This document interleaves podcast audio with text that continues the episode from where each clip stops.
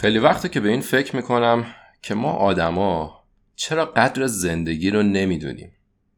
چرا انقدر ناامیدیم و چرا خیلی وقتها دیدگاه خونسا نسبت به زندگی داریم؟ به خاطر همین خیلی مطالب و داستانهای زیادی راجع به امید به زندگی و هدفمندی خوندم. این بین به یه داستان برخورد کردم که خیلی به نظرم جالب اومد و تصمیم گرفتم برای شما هم تعریفش کنم.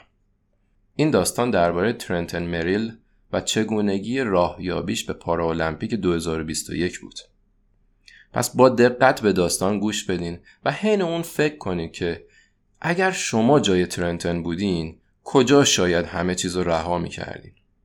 کجا شاید ناامید می شدین؟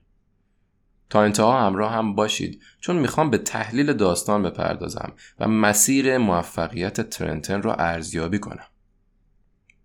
ازتون ممنونم که پادکست Power Plus رو follow، subscribe، like و حمایت می‌کنید و نظراتتون رو با ما در میون می‌ذارید. اگر از طریق Castbox، Podbean یا حتی ناملیک پادکست رو میشنوید قطعا می‌تونید کامنت هم برای ما بذارید و ما رو از نظراتتون مطلع کنید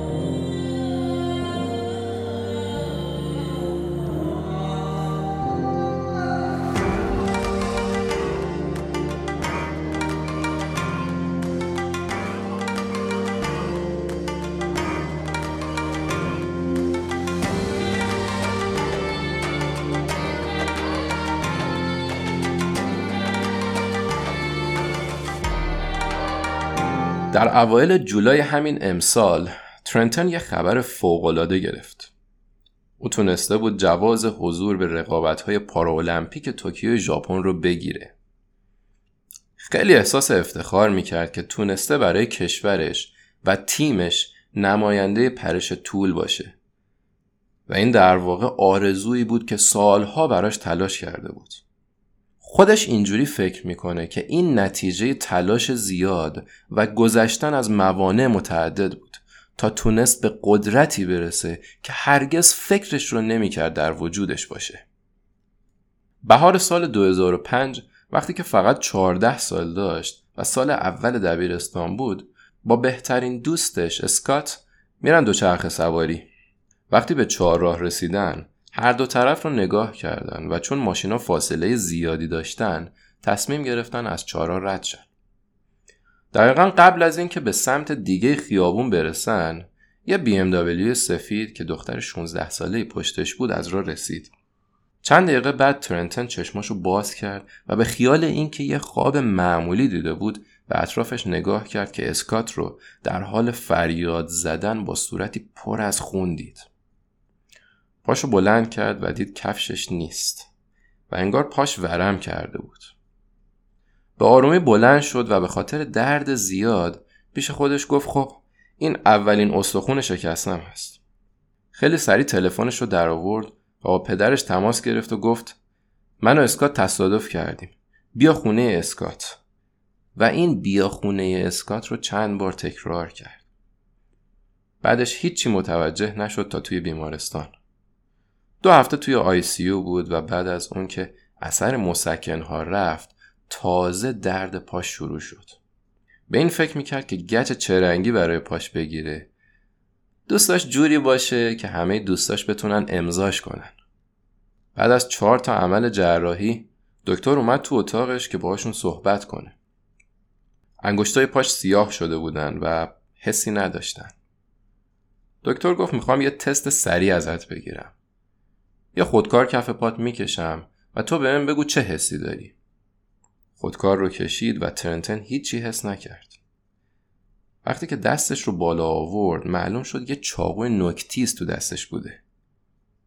بعدش دکتر مادرش رو بیرون اتاق برد و ترنتن از گریه های مادرش فهمید که اتفاق بدی افتاده و پاش رو از دست میده. اون شب خیلی گریه کرد. نمی‌دونست قرار زندگیش چطوری بشه. از خودش می‌پرسید من قرار کی بشم؟ می‌تونم دوباره ورزش کنم؟ آیا اون رویاهایی که درباره یه ورزشکار حرفه‌ای شدن داشتم محقق میشه؟ اصلا هیچ دختری حاضره با کسی مثل من که پا نداره بگرده؟ خودش میگه که همون شب یه صداهایی توی ذهنم میومد که گفت برات برنامه دارم. یه مقدار آرومتر شد. فرداش عمل شد و پاش رو از زیر زانو قطع کردن. همون روزایی که توی بیمارستان بود و درد شدیدی هم سراغش میومد یه عضو نیروی دریایی اومد به دیدنش. قد بلند و بدنی ورزیده داشت. اما با پای مصنوعی. بهش گفت من بعد از اینکه توی تصادف موتور پام رو از دست دادم رفتم دنبال رویام و تونستم استخدام نیروی دریایی بشم. بعد از اون ترنتن شروع کرد و همه چیزایی که تو ذهنش میگذشت رو به اون افسر گفت.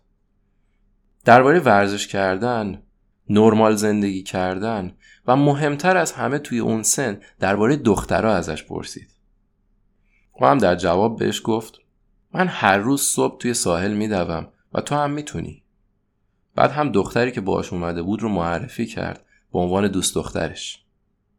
پس دیگه ترنتن هر چیزی نیاز بود رو شنید و تمام جوابهاش رو گرفت.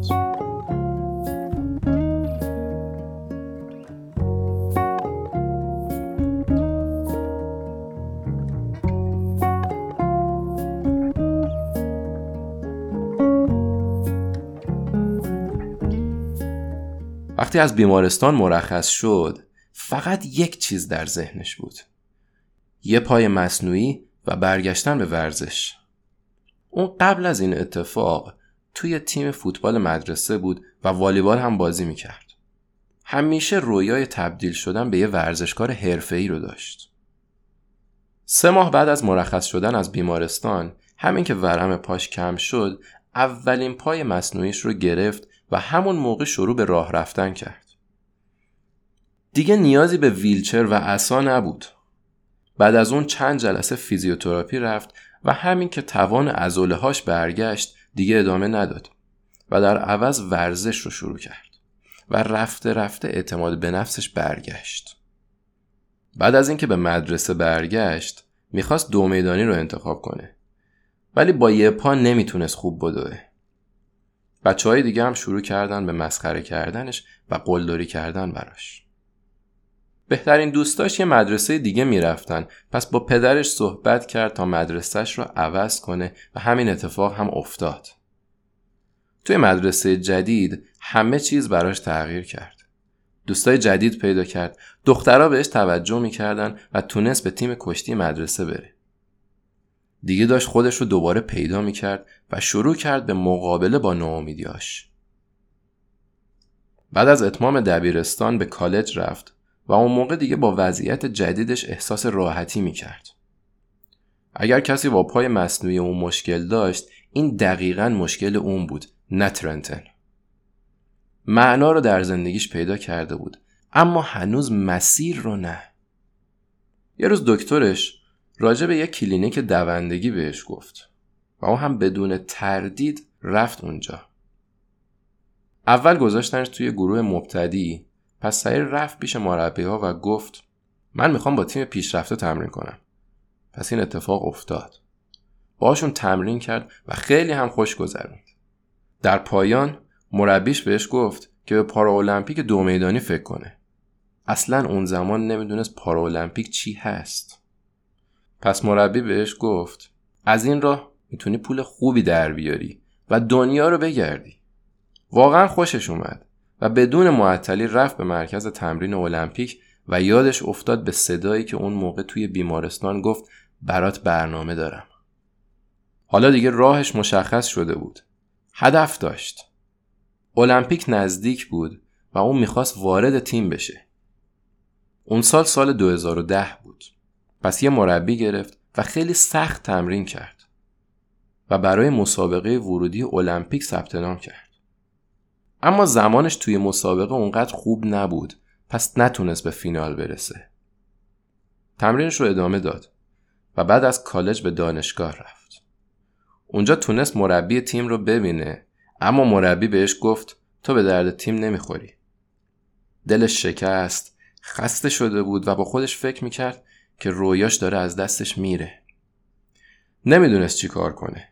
رفت توی زمین دانشگاه میدوید و گریه می‌کرد انقدر دوید انقدر گریه کرد فریاد زد تا تخلیه شد.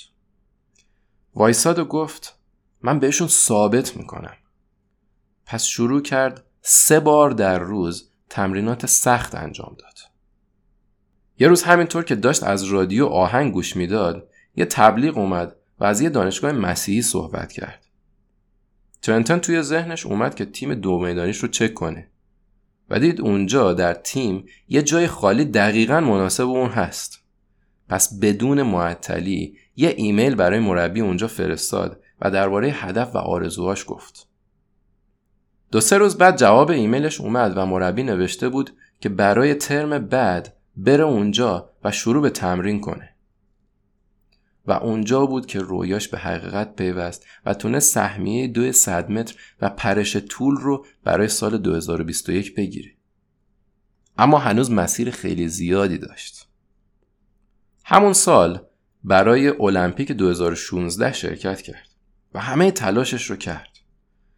در آخر تعداد زیادی اسم برده شد به غیر از اسم ترنتن.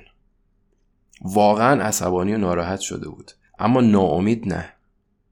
او یه هدف داشت و می‌تونست یه شروع دوباره توی دانشگاه جدید داشته باشه. هنوز رویایی داشت تا براش تلاش کنه. پس در شروع ترم بعد وقتی وارد زمین ورزشی شد دید که اون تنها کسی هست که ناتوانی جسمی داره. خیلی زود کاپتان شد فقط به این دلیل که سخت کوش و منضبط بود. برای سال 2021 خیلی تلاش کرد. حتی رکورد آمریکا رو توی مسابقات انتخابی شکست و نفر دوم رنکینگ جهانی پرش طول شد. ترنتن میگه با تلاش زیاد اراده و ایمان قوی هر چیزی امکان پذیره. خب حالا که داستان موفقیت ترنتن رو با هم بررسی کردیم ببینیم اگه ما بودیم چی کار می‌کردیم. شاید همون اول با همون تصادف خودمون رو بازنده می‌دیدیم و از اون به بعد از بدبختیا و بدشانسیامون مینالیدیم. من آدمای زیادی رو می‌بینم که با اتفاقات خیلی کوچکتر از همچین تصادفی خودشون رو میبازن و بقیه عمرشون رو ناله کنون میگذرونن. ترنتن صحبتهای درونی زیادی با خودش داشت. چندتای مثبت اما بقیه همه منفی. پس اینکه افکار منفی به سراغ ما بیان یک امر کاملا طبیعیه ولی اینکه من بهشون شاخ و برگ بدم و بخوام اونا رو تو زندگیم اثر بدم اینه که شاید تفاوت بین آدمای موفق و ناموفق رو تعیین می‌کنه هر موقع که ترنتن ناامید می‌شد نمیشنید یا خسته می‌شد هر بار اون ندای درونی که من برات برنامه دارم رو توی ذهنش می آورد. در واقع منفی ها رو با مثبت جایگزین می کرد. هدفش ورزش بود اما مسیری واضح جلوش نبود.